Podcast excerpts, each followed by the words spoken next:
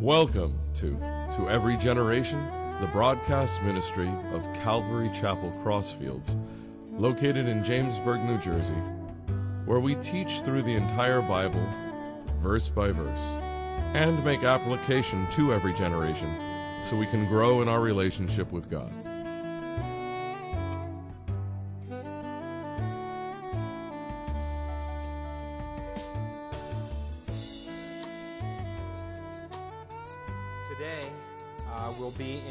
Exodus chapter 33. Exodus chapter 33. I'll give you a chance to, to turn there while I kind of give an introduction today to today's message. My, my two adult children can uh, vouch for the fact that today's message was established probably about 35 years ago because the title to today's message is God's Presence or Presents. And, you know, although they sound the same, they're not, they don't mean the same thing. When my children would ask me when they were little what I wanted for my birthday or for Father's Day or for Christmas, I would always say to them, I don't want your presents, I want your presence. And was, it's been a big joke in my family for years, and uh, there were years that I only got their physical presence, which was fine, because they would tell me that that's all I asked for. And then there are years where I get both, which is awesome too. So, like I said, this message was established in my heart uh, many, many years ago. But to make application for us, to see what the Lord has for us, it's, there's a similar message there in Exodus 33.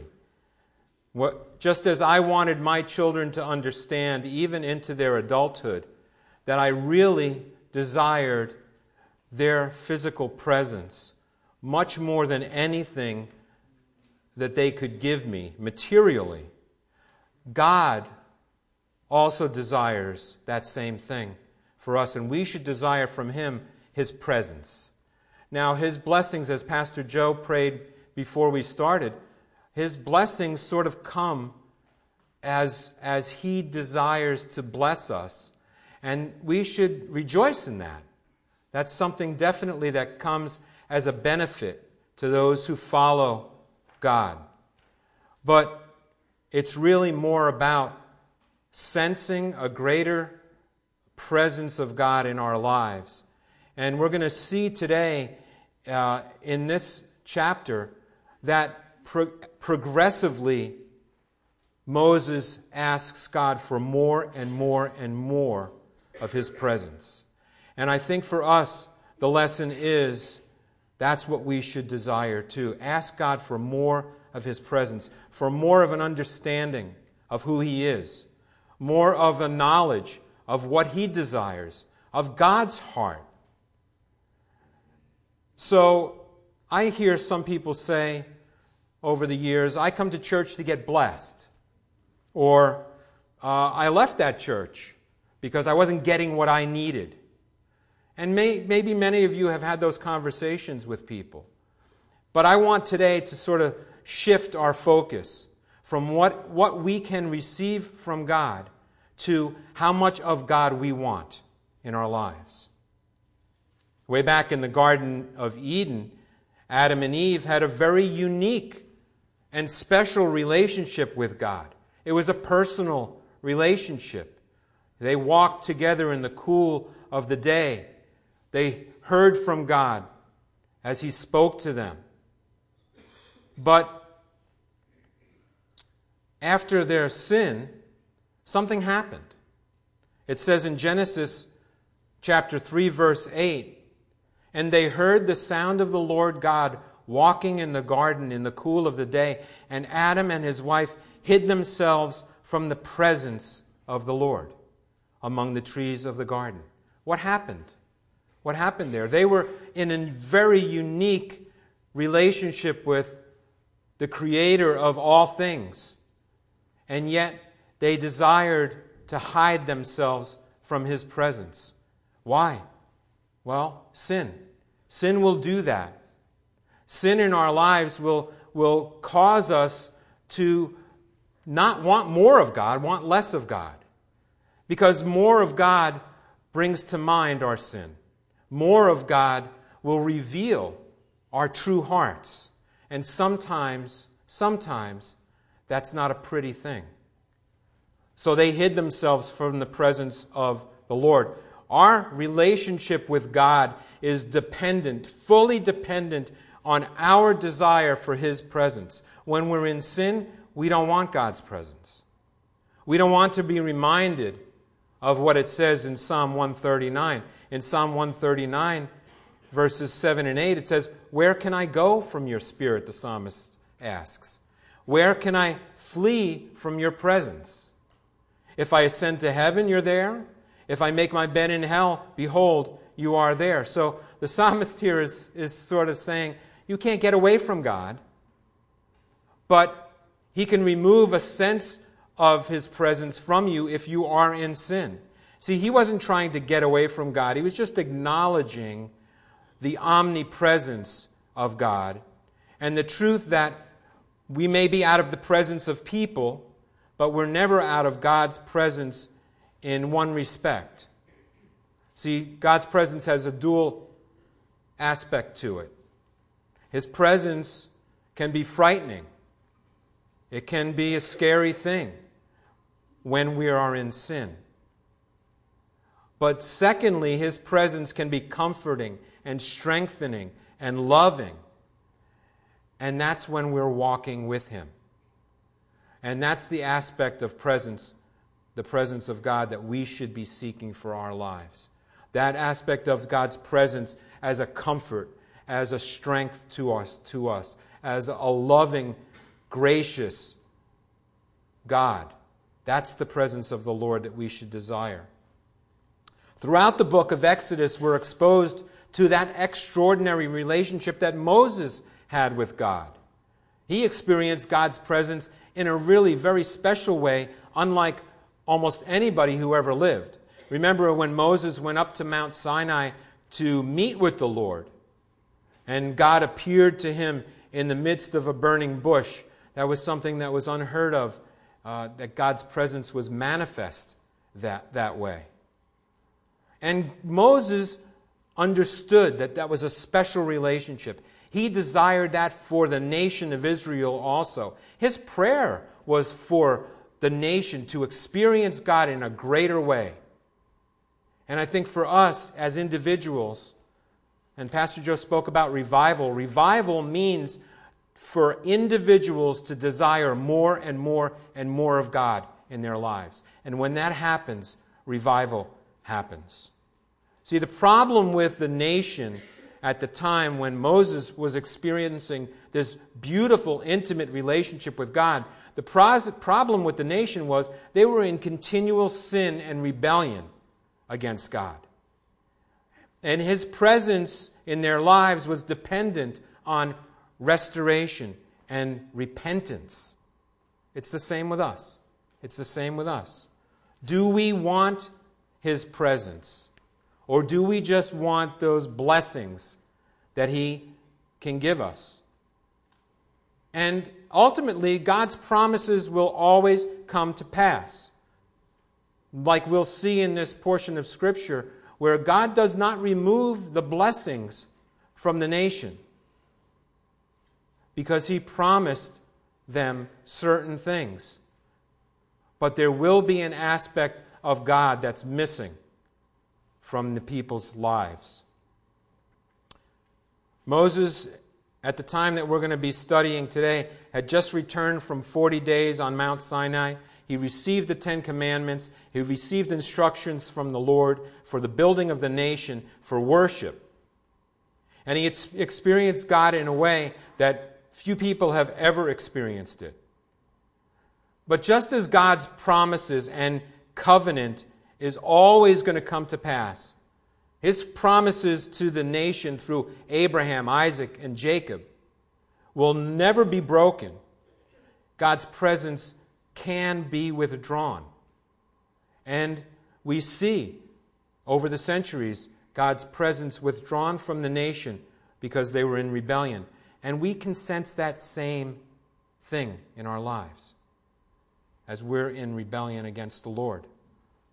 How much of God do we want? How little of God do we want?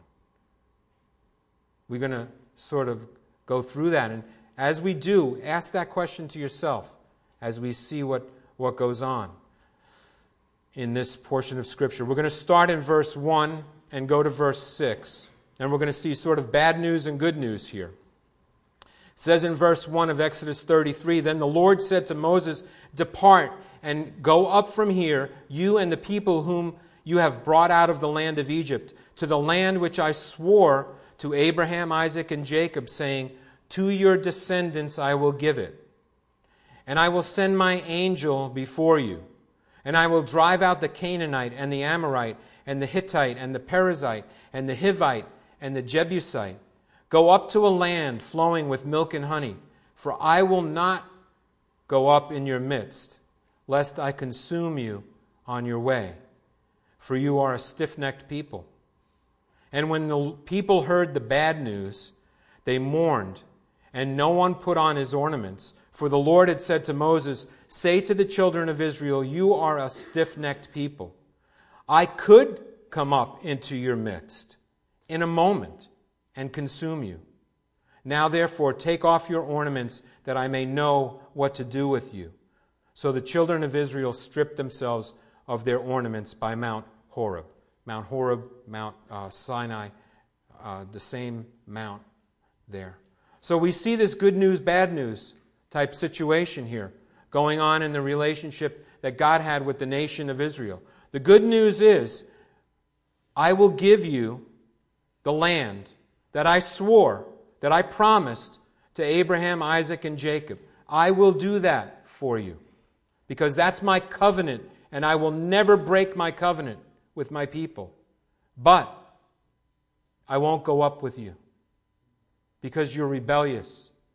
If I go with you, I'll have to judge you, God is saying, because of your rebellion. And you're a stiff necked people. That's a way of saying that you sort of you know, you're, uh, you're stubborn. You want your own way. You're stiff necked.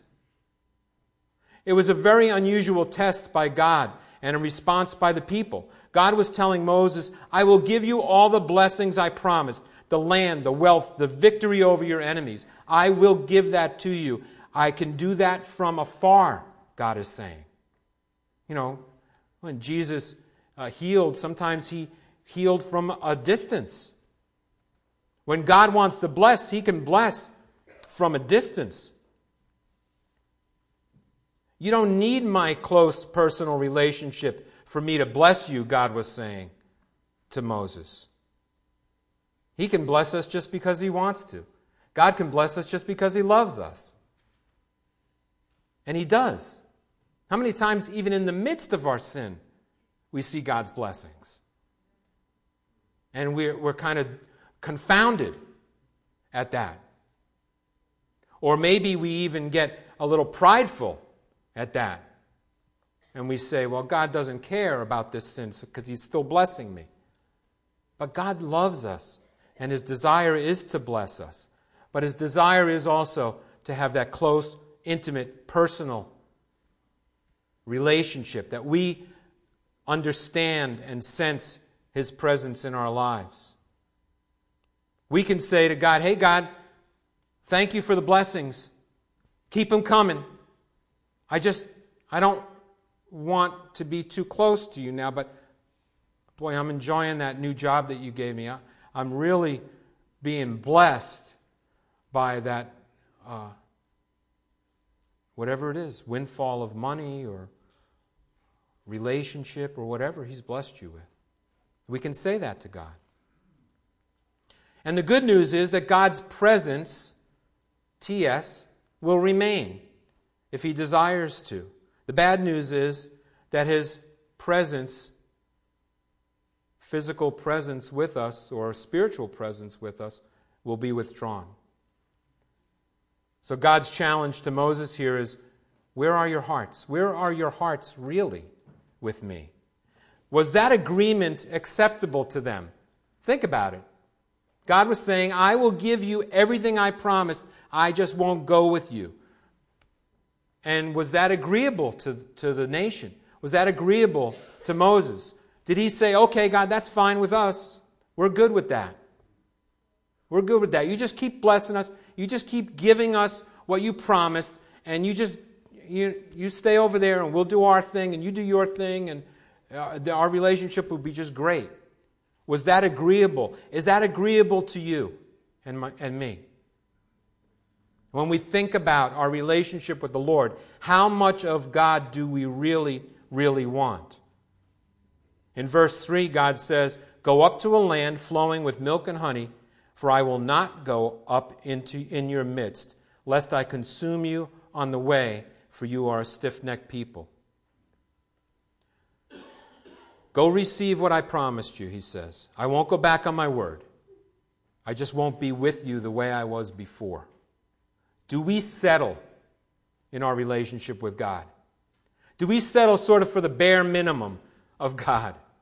Because maybe He'll get in the way of our plans. Maybe His presence will reveal our sin. Do we settle for less of God than what He desires for us? So the Lord gives Moses a choice to put before the people turn from your sin and repent. And God will not only continue to bless, but His presence will be evident in their lives. This is real revival. This is what it looks like. It's a people who are sold out, set apart for God because they want more of Him. And it's a choice. It's a choice we make to receive His blessings with or without His presence. And really, if we think about it, what good are all of the blessings of God without God in our lives? Think about it. What good are all of God's blessings without His presence? It says in Luke 9 25, For what profit is it to a man if he gains the whole world and is himself destroyed or lost? What if you gained the whole world, but you didn't have God in your life? What profit is it to us? Now, of course, for those who don't have a relationship with God, we don't necessarily understand that because we feel like, well, we're doing well and, and everything is going, is going fine in our lives and, and I, am gaining, I'm, I'm, I'm profiting, I'm, I'm growing in, in the, a worldly sense, and maybe there's no need for God in your perspective. Looking at it from your viewpoint, I get I have everything I need, I have everything I, I've ever desired. So why do I need God? But that verse there, what profit is it to a man if he gains the whole world and he himself is destroyed or lost? It's a good question. I don't think there's any profit to that. One of the commentaries that I was reading when I was do, preparing this study says, To be given every other blessing is of no value if God is not with you. What is the value of Canaan? What is the value of milk and honey? What is the value of having possessions if God was not with them? They saw that the realization of the presence of God, having this fellowship and company was infinitely more important than everything else. Infinitely more important. In today's language, we might ask, what's the value of that new car? What's the value of that big screen TV? What's the value of that vacation home without the fellowship of God? I think we could, we should ask that question. But we can even look at other examples of God's blessings that we may not even attribute to Him, that come into our lives without even giving it much thought to where it comes from or how close our relationship with God really is. A healing in our lives, or a successful surgery that we've been through that we were concerned that we lifted up to the Lord in prayer. An accident that we did not get into is a blessing from God a job offer or a promotion, a blessing from God, a trial that we're going through that does not last as long as it could or we thought it would. And then any answered prayer are blessings from the Lord. Even the no's we get from God in prayer are a blessing because He knows what's best for us. So then in verse 5, the end of verse 5, back to Exodus 33, it says, Now therefore take off your ornaments, that I may know what to do with you. So the children of Israel stripped themselves of their ornaments by Mount Horeb. Taking off their ornaments was a way of showing humility and repentance.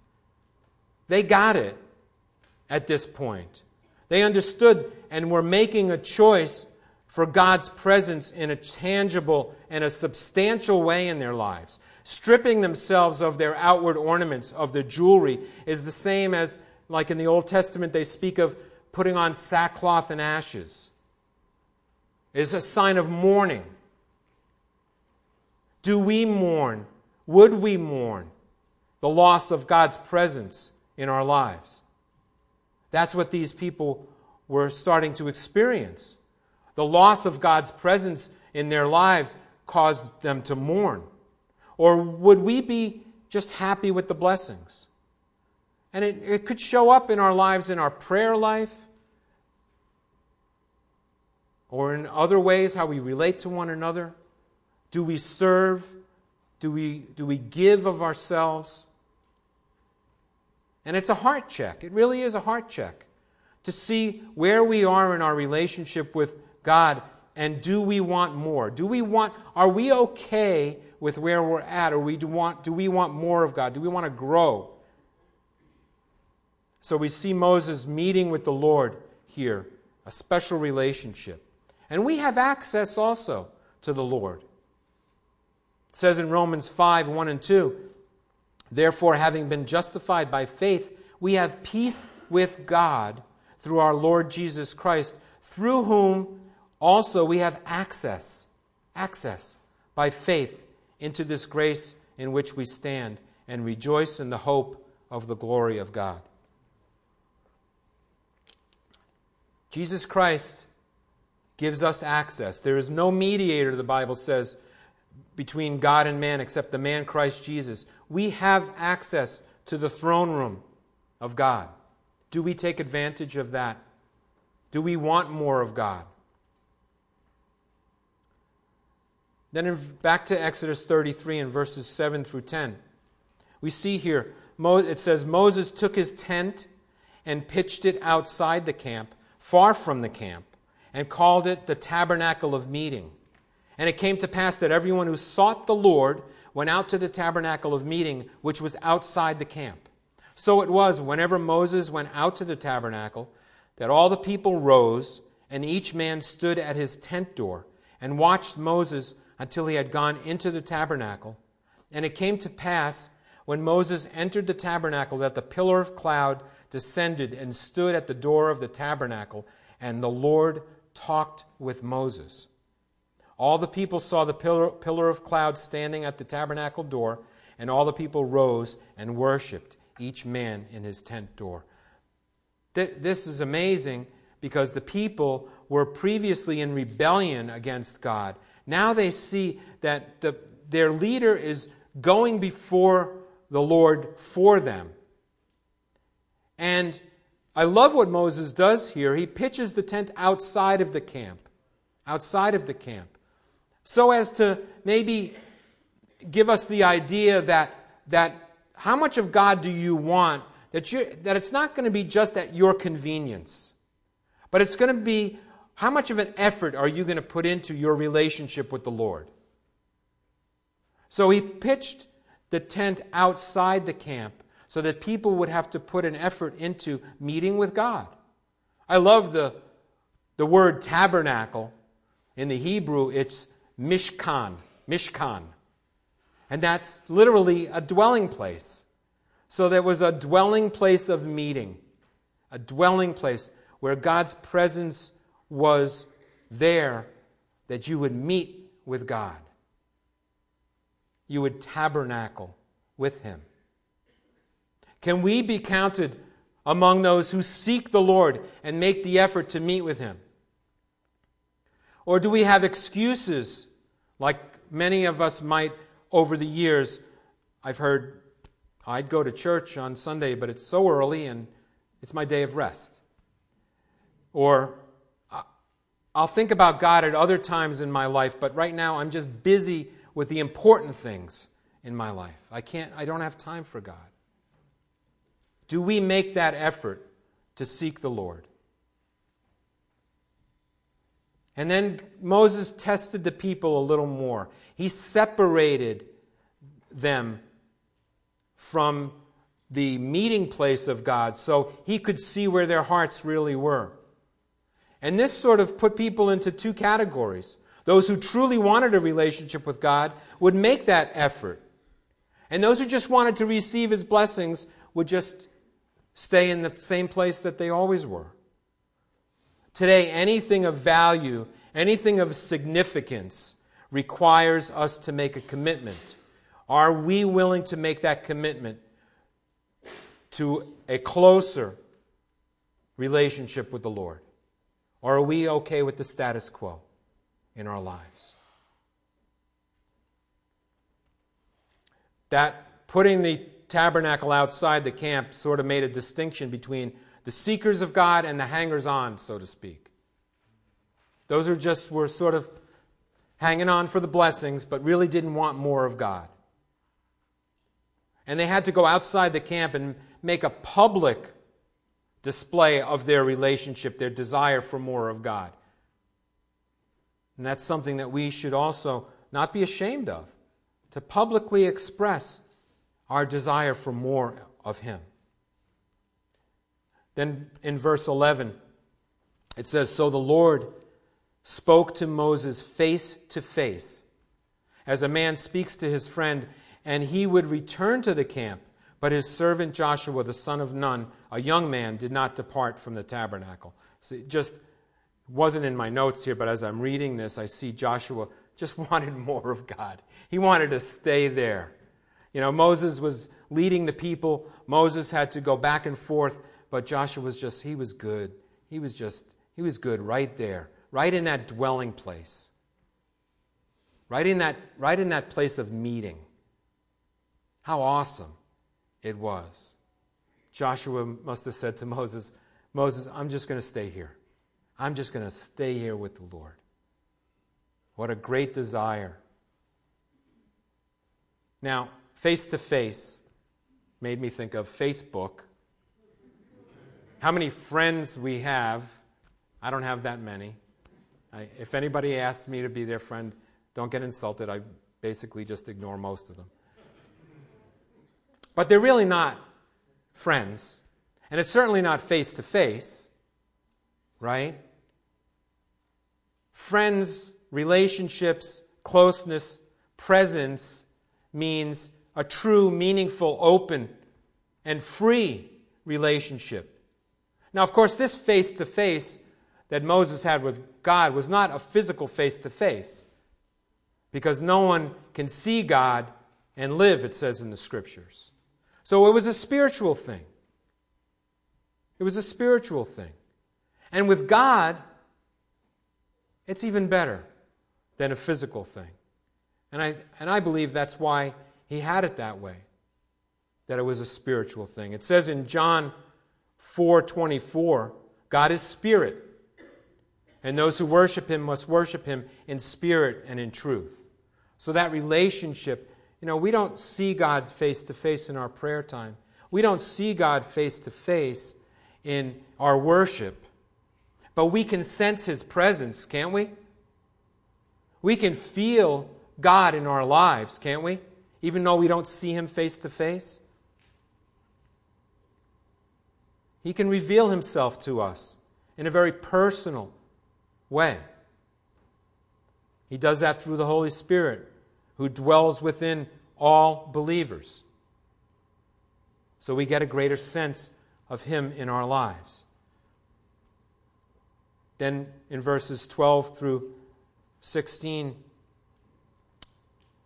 Moses said to the Lord, See, you say to me, Bring up this people. but you have not let me know whom you will send with me.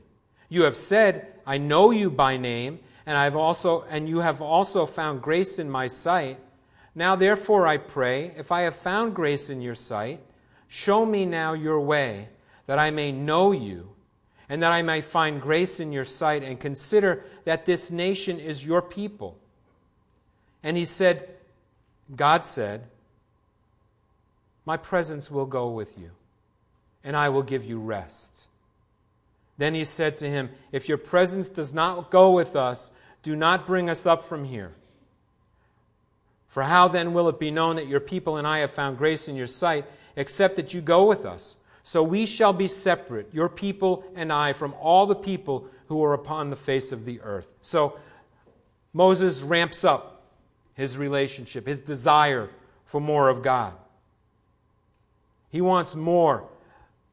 What he had, even in the tabernacle of meeting, wasn't enough. He wants more. Do we have that sense that as much of God as we have in our lives, we want more? We just want more. An awesome prayer that Moses brings. Because in order for us to walk in this world, like Moses prayed there, we need God's presence in our lives. Moses said, in order for us to be separate, in order for us to be set apart from the world, God, I need you with me. I cannot do this on my own. I will get eaten up by the world, Lord, without you with me. That's our, that should be our prayer. How can we walk as a light in a dark place if the light of the world is not with us. Amen?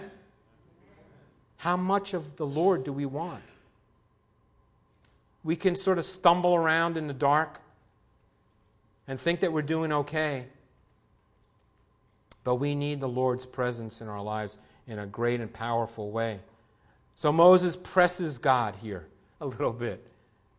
You know, we come boldly, it says in the scriptures, before the throne of grace seeking the Lord in prayer. Moses came boldly to God. In verses 12 and 13, he says, You say to me, Bring up this people, but you have not let me know whom you will send with me.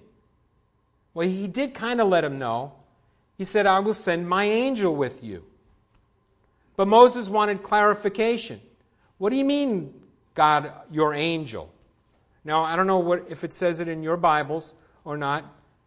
It should have angel in verse 2 in capital letters.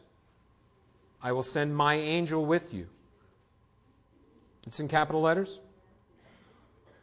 Usually that means that it is a, a manifestation of Jesus Christ in the Old Testament. My angel. But Moses wanted clarification. I love that about Moses. He wasn't satisfied. He wanted more. He wanted clarification. He wanted understanding. Whom will you send with me? We can do that same thing with the Lord. He's okay with that. That's his that's our way of showing him, Lord, I, I, I don't understand. I want to understand.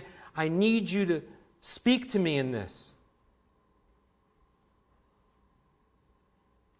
And that shows that we desire a closer, more intimate relationship with Him. And then in verse 14, he says, My presence will go with you, and I will give you rest. I will give you rest. How awesome that along with His presence comes the rest of God. How tired we get sometimes. Just trying to, just trying to navigate this walk. And he, gives, he wants to give us rest. We should be asking the Lord for direction and a greater sense of His presence. And it should then cause us to just rest in Him. God, I need you to go with me. Go with me every step of the way, every day of my life. I need your presence felt in my life. And then I can just rest in you then I can just rest in you. We don't strive.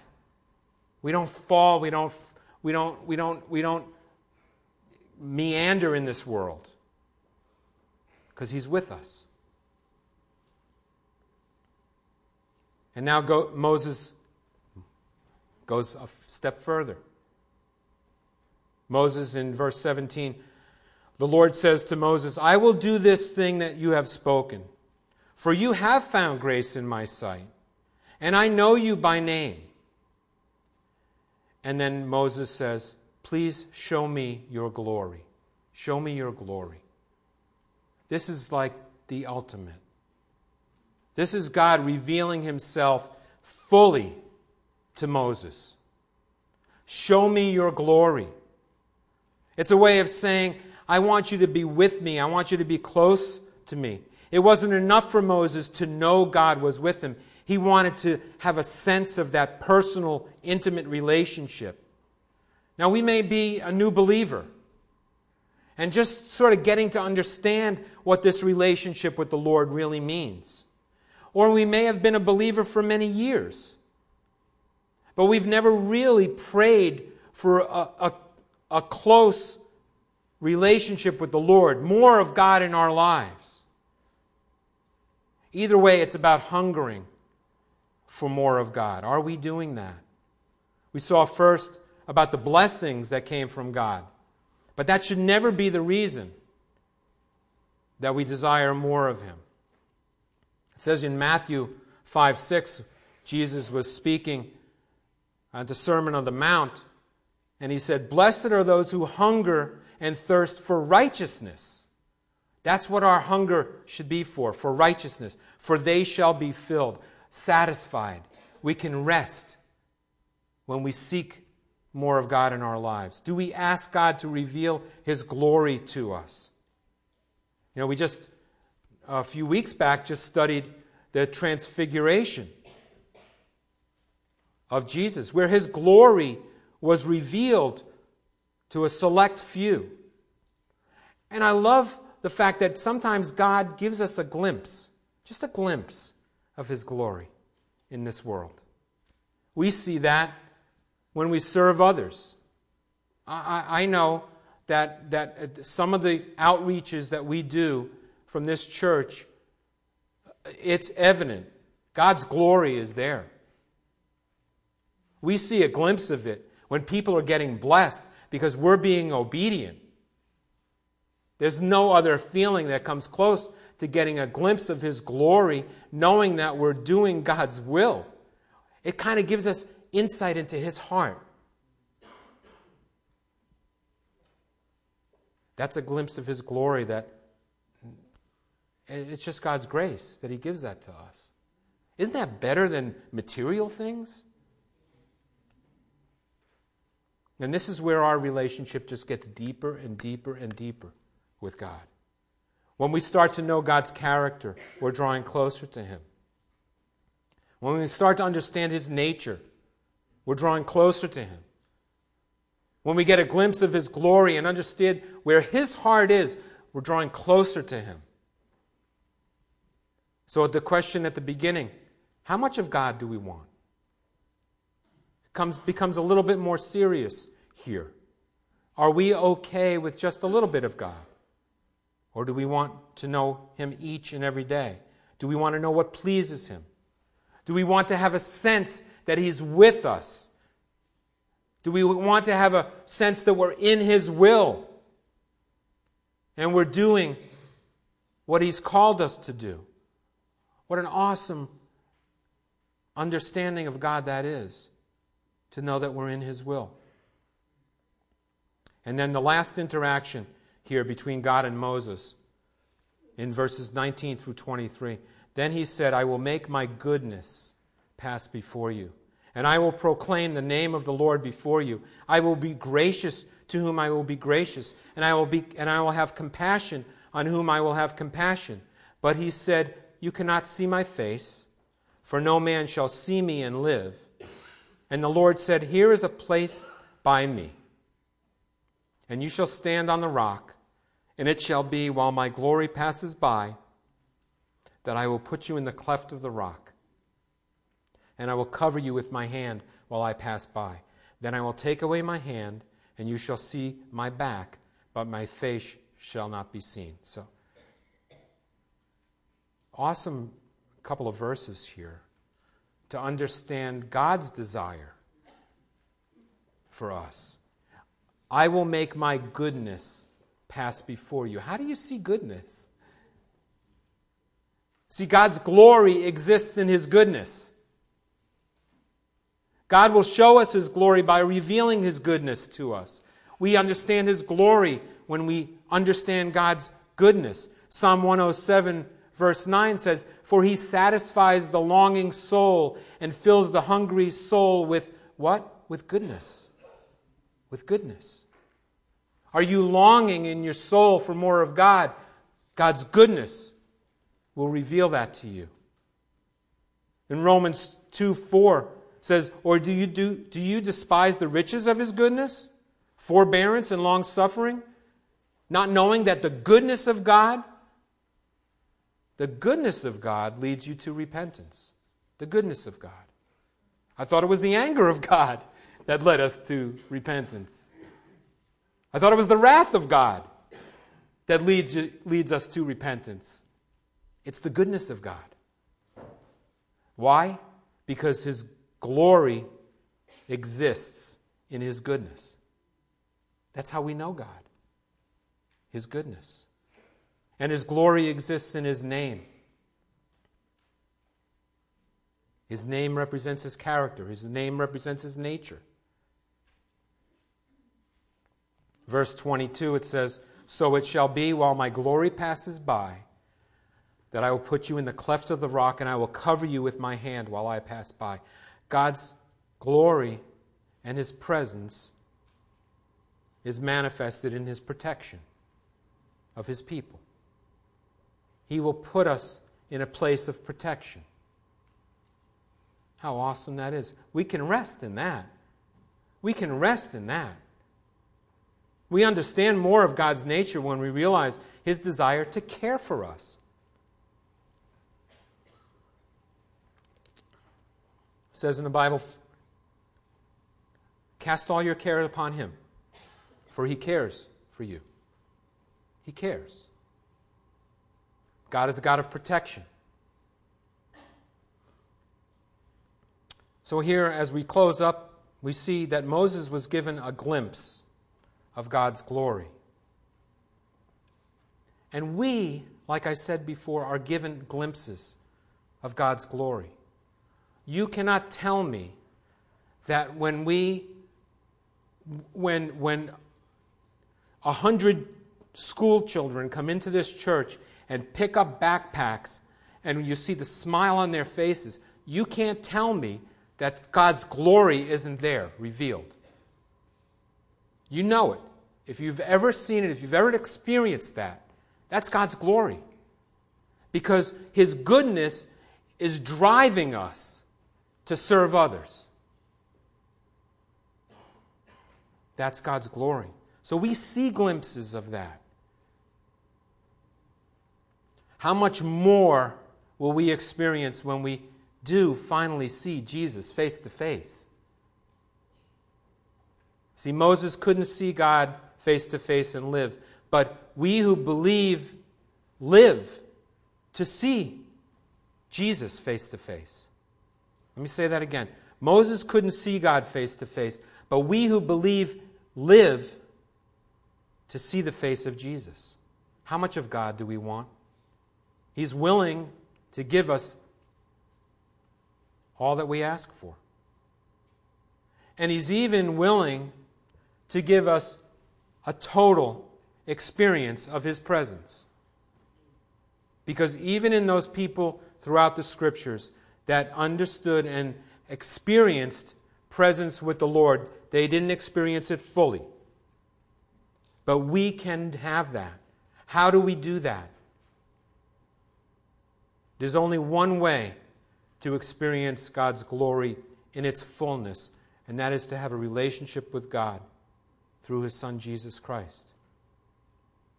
One day we will see him face to face, if that's our desire. Not veiled, not concealed, but fully knowledgeable of who he is.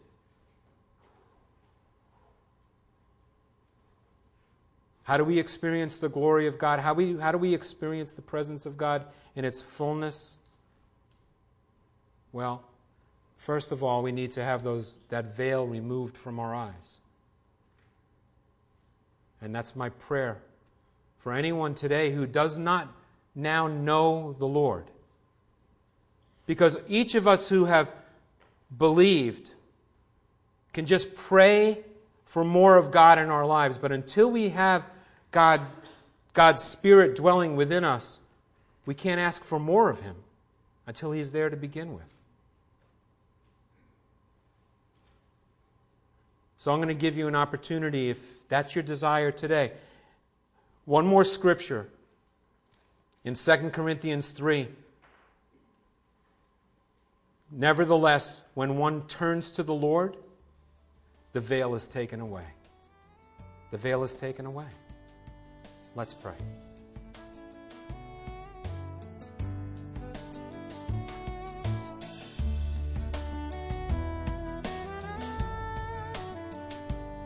You've been listening to To Every Generation from Calvary Chapel Crossfields.